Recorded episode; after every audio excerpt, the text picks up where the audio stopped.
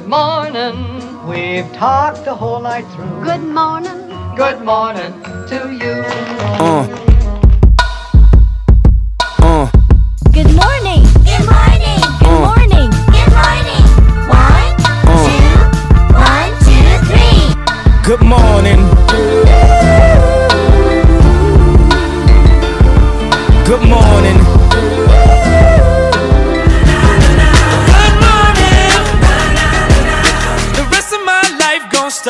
Today. G'day, thanks once again for being our customer of our preview day of Randwick Guineas Day and Vince Cardi from Daily Sectionals. Thankfully, we are doing this update on a Sunday morning because Randwick had significant rain yesterday and a significant scratching of Osipenko from the Guineas. Yes, good morning, Ralphie. Crazy, isn't it? And uh, we've got our situation where the track has come up in S6, so let's hope that can improve through the course of the day. But one, you know, needs to be wary. We have turned on the WTI, so use that as a good guide. Higher the figure, the better. Yep. So, with a little bit of luck, this will uh, give us some some good help. So that's your wet track indicator, and as, as it says nice and clearly here with your race speed profiles. And please, if you're uh, listening to this, you've got the race speed profiles, open it up and use Vince's thoughts as an accompaniment to it. But you've said you've reflected on the S5 to S6 range, and uh, as we uh, communicated yesterday, those on pace really get their chance with the rail at six metres. They really do, Ralphie. And if you handle the wet, I'd say it's a bit of a bonus. All right, and a good card doesn't uh, the uh, the highways mid rays usually aren't your type of uh, play, but uh, we've got Navajo Peak with some Lindemann form, the favourite over Cheerful Legend. Well, when I look at the profile of this particular race, they've got borderline wet track profiles because I'm just sort of have the view that race one, it's hard to see it's going to be good track right from the get go. So I'd be very hesitant to try and stamp any runner here with any confidence. It's just really a watch and see how much kick there is in the ground. In terms of who who does potentially have the best wet track profile, should the track genuinely be somewhere around that S6 range, probably number 10, Songbird Serenade, which we've sort of kept in our top four, is a runner that you should consider. A couple of other runners that didn't quite make the cut was uh, Left Reeling is another runner that you could uh, potentially put in as well. All right, well, Songbird Serenade at fourteen dollars there. The second race we touched on this yesterday, so there's been some market support for Cylinder, and I'm not, I'm not surprised, Vince, because I mean we also put him in the Sizzlers last start. He was it was a really good winner. So these are two very good two year olds here, but uh, at the moment the market's saying about a dollar ninety red resistance and about two dollars fifty, uh, two sixty, two seventy range Cylinder. Well, they're, they're capable horses. They definitely show good potential to pretend, you know, to go to that next step. The, the question's going to be, if we're still on the wet ground, uh, how are they going to handle that? Is it going to be a plus or a minus, or could it mean something like Empire Japan or Cafe Millennium take that next big step because they might appreciate the wet ground? Uh, hands in the air. Obviously, red resistance very short. Probably deserves it, but I don't know if it deserves it on a on a you know on a wet track. And ditto the next race. We didn't touch on this yesterday, but learning to fly now at a dollar thirty. I've worked with you long enough, Vince. So I don't think you'd take a dollar thirty wings, would you? No, Or- no, no. I, I don't know how they work it out, but of course it's a tiny field, and anything can happen in these sort of races, particularly now with the way the ground condition is. I hope this horse is, you know, a, a fantastic horse, has shown great potential, 0.7 above. Who knows where this horse could end up? Could quite easily be super dominant with some give in the ground and become the horse they all have to beat into, I would imagine, the Golden Slipper. Yep. Uh, uh, actually, I should clarify that dollar fifty is the uh, is the actual price. We didn't mention this race yesterday, so this is the uh, the two thousand meter the City Stakes. Soulcombe obviously is a horse who uh, who has great talent and uh, excited lots of people with its win on in, on the final day of, of Melbourne Cup week. Only just fair first up, but you're expecting good improvement here. Athabaskan's an interesting uh, runner at, uh, with the blinkers on. Sacramento's uh, currently the favourite here. Uh, we know where it'll be, being a Waterhouse spot runner. Yeah, and, that horse Sacramento's on the improve. I get it why it's uh, you know nice and firm in the market. On pace runners are going to be advantage with a bit of luck as we sort of get into these later races. This track's going to improve, and who knows? We could already be on a good four by the time we get to this race. You have to respect it. Now, Soulcombe, well, that that run at Flemington, if you go back, Ralphie, November last year, that was fantastic. I'd be uh, pretty excited if we see a return to that sort of profile. Mind you, that first up run at Randwick had a lot of merit. I mean, that race shape was a super negative for the horse, but the mid race squeeze gave me the confidence that they've got this horse in fantastic shape. And I do expect a bold run. It was a big drop off over the last 400 metres in terms of conditioning. And it's hard to say. If it does produce somewhere near what it did at Flemington, first up around that 1.9 range, then this is the horse to beat. And Athabaskan, uh, you mentioned that uh, in, in your race speed profiles here, and we, we sizzled it at its first Australian run back in October. Uh, the first first up, impossible race shape against it, and blink, blinkers on. Yeah, well, probably the negative will be for this horse, Ralphie, if the track's got given it. Yep. If it hasn't, it's going to definitely test the 0.7 that we currently have marked with this horse from what it did at Rose Hill. Let's see what happens. Again, two horses that we've uh, we we stamped in uh, Sizzlers uh, are running here. Economics was back in October when it was first up, and how often do you say, Vince, that Animal Annabelle is very good at getting her horses to come to play? So comes here off a sharp jump out, uh, oh, sorry, barrier trial, and uh, Dashing Legend was terrific at Canterbury. Yeah, both both horses have got good potential, Ralphie. Economics in particular. This is the horse I'm really keen to see. Well, we know this horse can handle some give in the ground as well, so I don't see that as negative. The Hawkesbury trial was very sharp. And again, further confirmation that I'm pretty confident Annabel Neasham's got this horse very close to its top.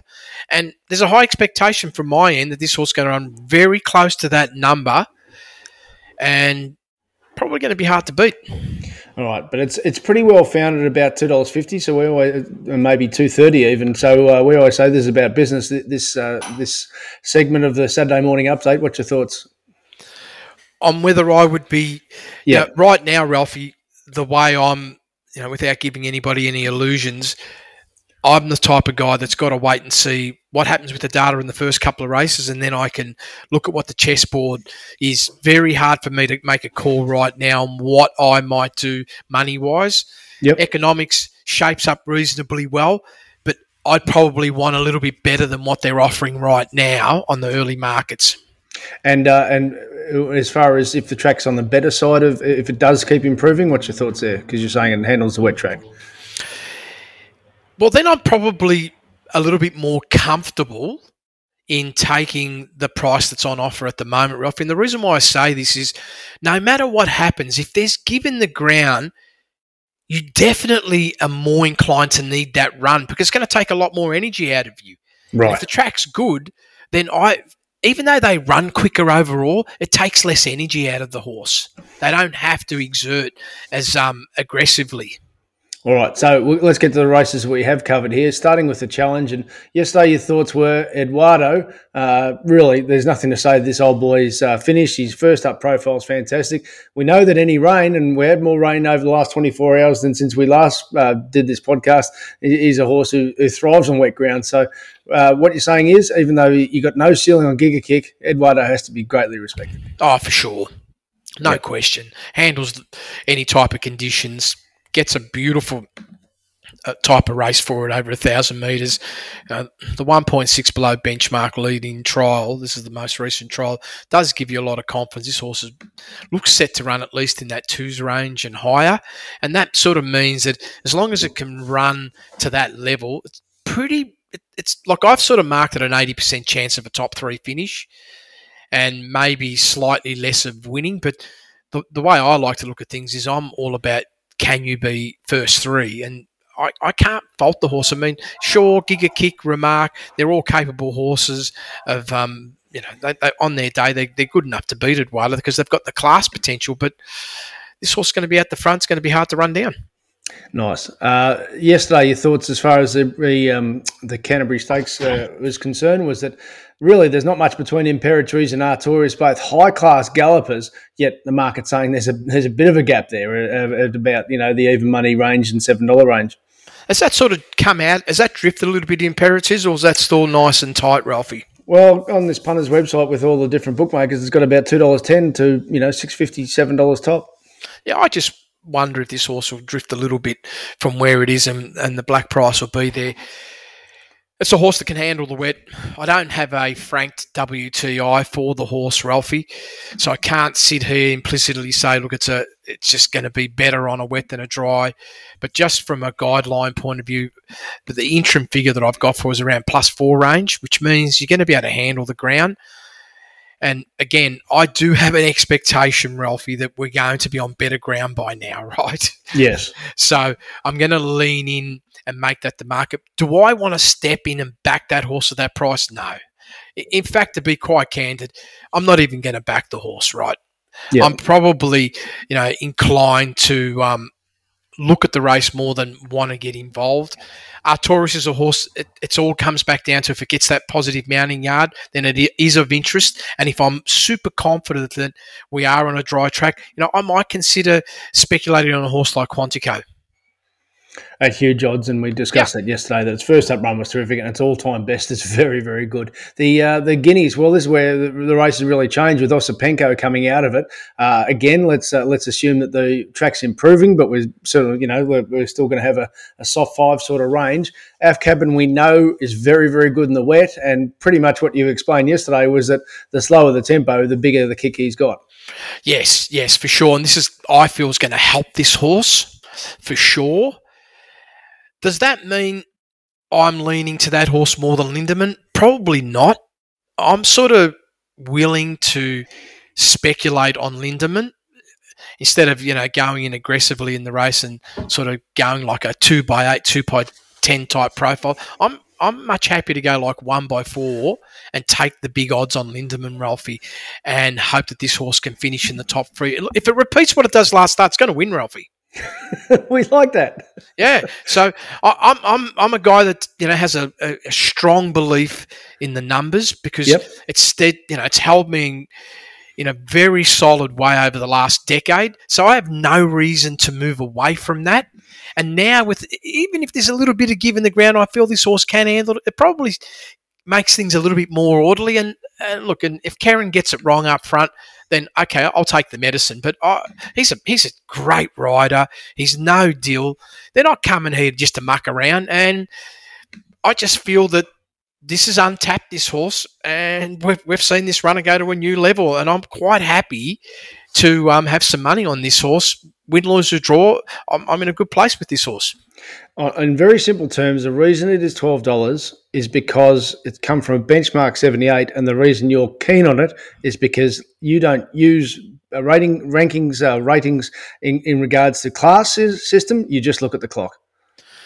Well, I don't know when a horse gets out if it knows it's in a 60 or something else. What they both know, if one's coming out of a group race and one's coming out of class 60, did you run fast or slow? That's right. You know, we're talking about Rose Hill. May- uh, maybe I'd have a different view if it was from Scone or Goulburn. You know, I'd have to temper it down a little bit more, right? Yep. But it's Rose Hill. I've got more than 38 years of data, Ralphie. I have no illusions. That number's real. And so I am, you know, backing myself. And I, I unless something crazy happens that I'm not aware of, I don't expect this horse to turn up and run anything below that number. And he's the one to beat. Roots is a bit better than two dollars range. I assume you're going to say that uh, you're happy that it's race nine, five twenty, and uh, a nice afternoon in the sunshine can uh, have the track in better order by uh, race nine. and this is what I'm hoping for, Ralphie. If this track is exactly what I'm expecting by this time of the day, and we are, you know, in that bumper G4 range, then I feel that the price is going to be justified for this horse. But if it's wet, don't touch it because right. the horse is no good in the wet.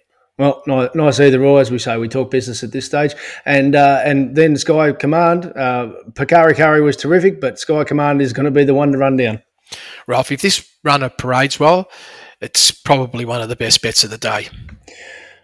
Uh, and it's about uh, what do we say? Probably high twos, Vince, and that'll allow you to put the place on inside. Exactly. I only need a dollar thirty or more. I'm not greedy.